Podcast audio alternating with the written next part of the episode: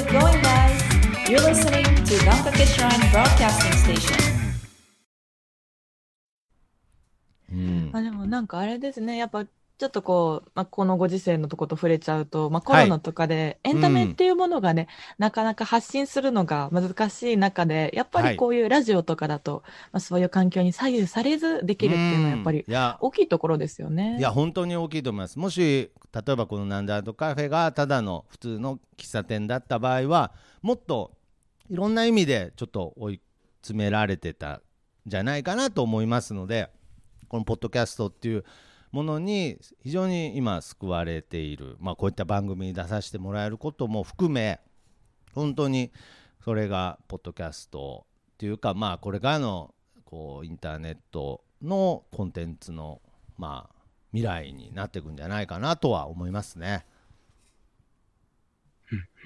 はい。ね本当に、ね、舞台とか、まあ私もだいぶ今年、何にもなくなっちゃったって言っても等しいぐらいな状況下になっちゃって、いやなんか今後もエンタメがゴロッと変わりそうですよね。んまああのーなんでカフェで言いますと今アーティスト、まあ、ミュージシャンの方のライブとかも、えーこのカフェでずっと開催させていただいてたんですがやっぱりそういう部分も難しくなってきた中でアーティストの方と番組を作ろうということで、えーまあお世話になってるアーティストの方とも今たくさんの、えー番組を作ったりもしていますのでまあそのやっぱり、えー活動エンタメの一個の活動の表現としてこのポッドキャストっていうのがねまた何かこう主流ではないんですけど何か自分のちょっと普段表現できない部分の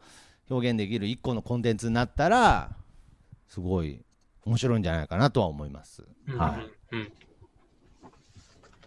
ちなみにもう、まあ、ポッドキャスト一途だとは思うんですけど、はい。なんか、まあ、映像コンテンツ、いわゆる YouTube とか、はいはいはい。そういうそういうのに、ちょっとこう、行ってみようかなっていう浮気心はあります？なるほど。浮気心はもう常にありますよ。はいもうもちろんそれはありますしその有効的に使っていくべきだなとは思ってるんですがうんが、はい。が何なんでしょうね僕は本当にポッドキャストっていうものにちょっとある種取りつかれちゃってるみたいなところもあるのでまあ何とも言えないこのぬるま湯居心地の良さっていう部分から、まあ、基本的には抜け出せずにいるって感じですね。まあ本当の隣のねジャグジー風呂にも早く入ってみたいんですけれど、まあ、露天風呂とかいっぱいあるんでね。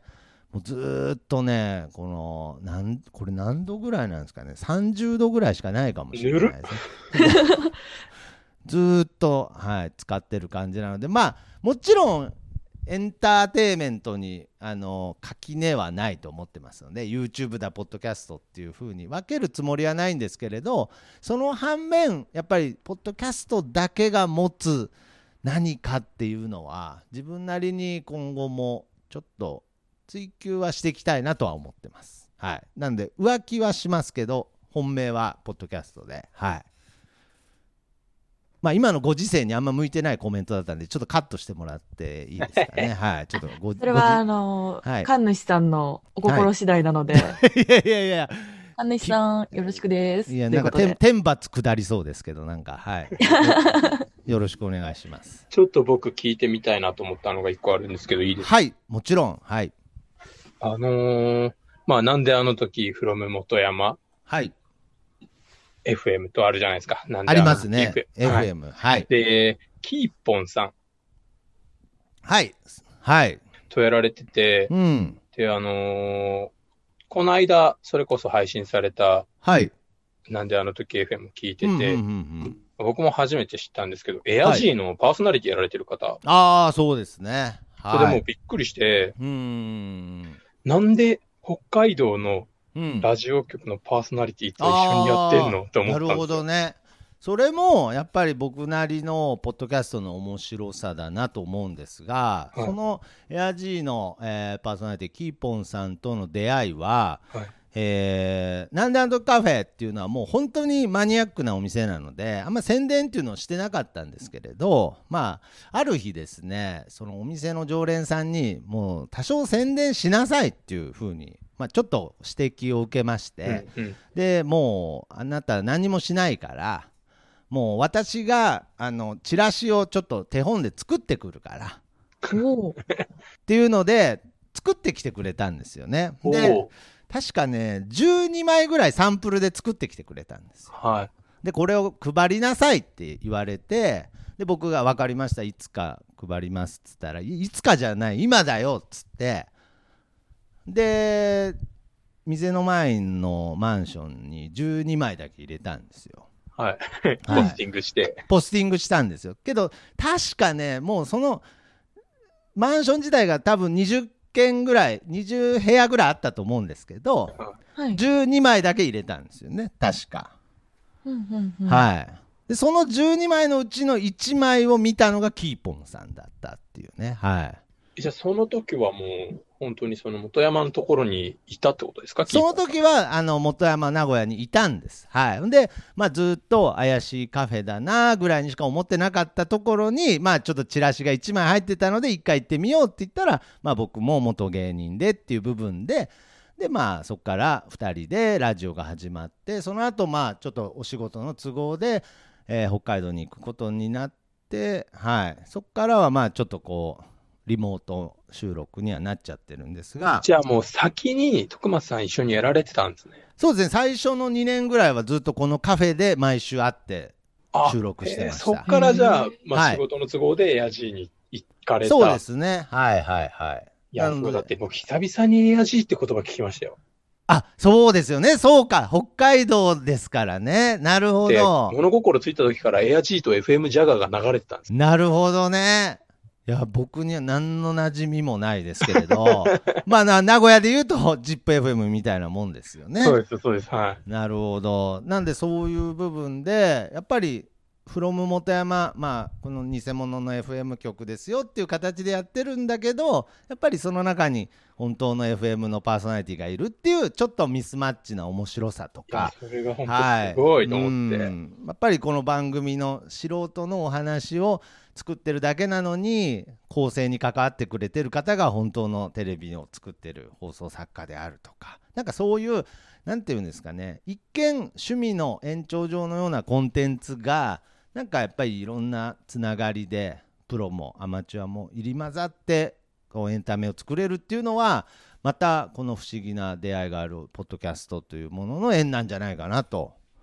思っておりま。す。しかもはいそれこそあれですよね。エアジーのキーポンさんの番組で、うん北海道のラジオで 名古屋のカフェを設定してるんですよね。えそうそうですね。そうそう逆 逆輸入みたいなパターンもありますからね。はい。いやそうですあの僕もだから一回その地元の FM 愛知っていうところにまあそのポッドキャストとはみたいなので出演させていただいたんですがそれもやっぱりそのカフェポッドキャスト仲間の中にそういうラジオ局で働いてる人がいてとかそういういろんなつながりがはいすごいな。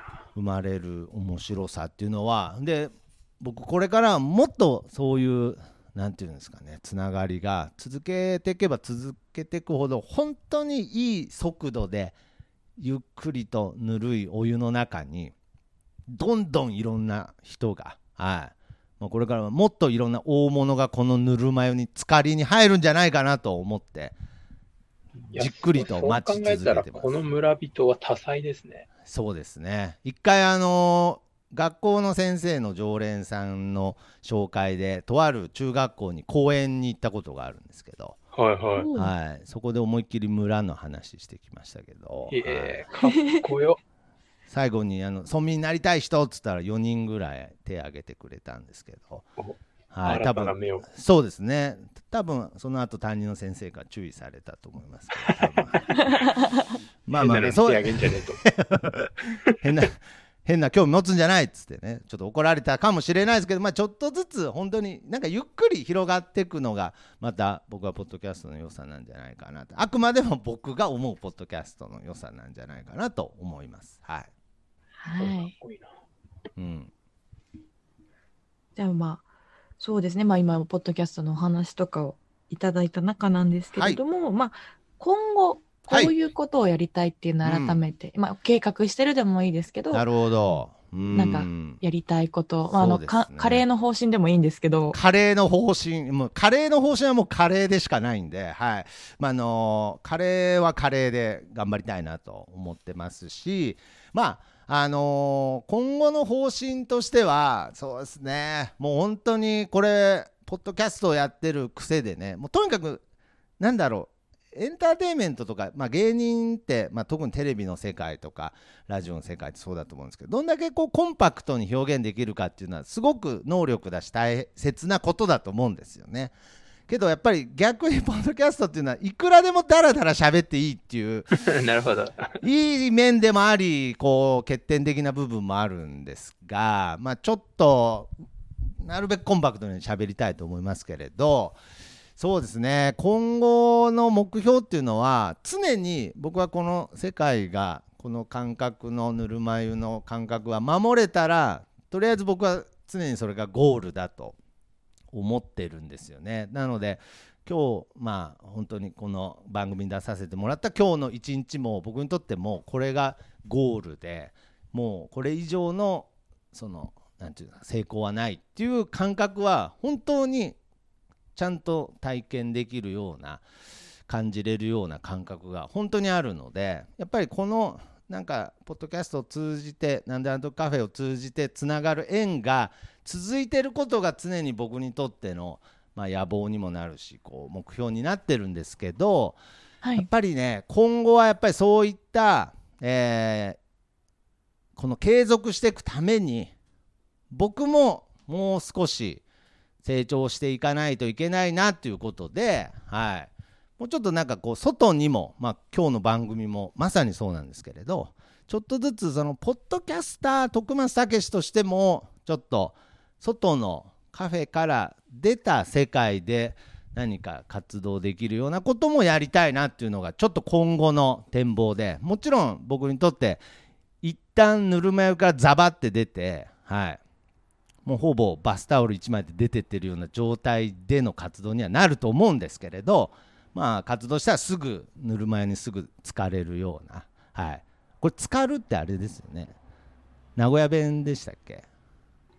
いや、ああだすくむ？すくむ？すくむが名古屋弁かな？ごめんなさい。どどうでもいい話しました。まあとにかくこの使ってたいと。はい。このぬるま湯に使ってるだけじゃなくたまにちょっと外に出てちゃんと隣のジャグジー風呂でも営業していきたいなっていうのがちょっと今後の展望ですかね。それはやっぱりこのポッドキャストの素晴らしい世界を少しでもアピールできればということで、はい、まあお笑い芸人やってた経験とかも生かしながらちょっと外での営業にもまあこういうご時世なんでまあいろいろな工夫をしながらですがそういった活動をしていきたいなっていうのは実は今後の一番の展望でございます。はい、なるほど。うん、そうですよね。本当に、まあ、ペポッドキャスト以外でも、うん。なんか、こういうふうに、ま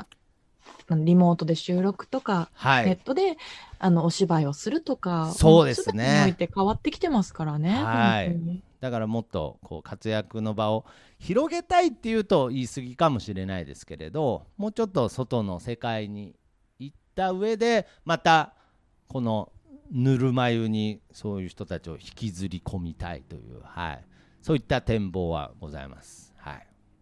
なんか、あれですね、ぬるま湯かつ沼というか。ん、そうですね。なんかぬるま湯妖怪みたいになってますよね。なんかこうぬるま湯からなんかこうぬなんか貞子みたいに出てきてなんか引きずり込む妖怪みたいになってますけど。まあ村に伝わるね。そう。だからもう全部怖くなってむ あの村になんであの時村に伝わるなんかぬるま湯妖怪徳増みたいになってますから、はい、まあまあまあちょっとそんな感じでもいいので、はい、少しでもあの、ね、これからの、えー時代を生きていくね若者も含めて引きずり込みたいなと。はいなんで最後ホラーみたいになっちゃったんですかね。はい まあでも本当にね、こうやって、ちょっと遠出ができるようになったらね、私たちも、はいそのカフェに行って、ぜひ。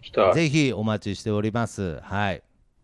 名古屋の、もうん。元山っていうとど、立地そうです。的にどこになるんですかね？えー。最寄り駅とかは。最寄り駅はその本山駅というまあ名古屋でいうとその東山線というまあ一番通りが多い線上の中にある駅なんですがまあ非常に実はおしゃれタウンみたいなイメージのあるところで、はい、結構周りにはちょっとこう洒落た店が、はい、まあちょっとめめちゃくちゃいい風に言うと東京だと代官山みたいなあめちゃくちゃいい風に言いましたね。めちゃくちゃいい風に言いました。はい。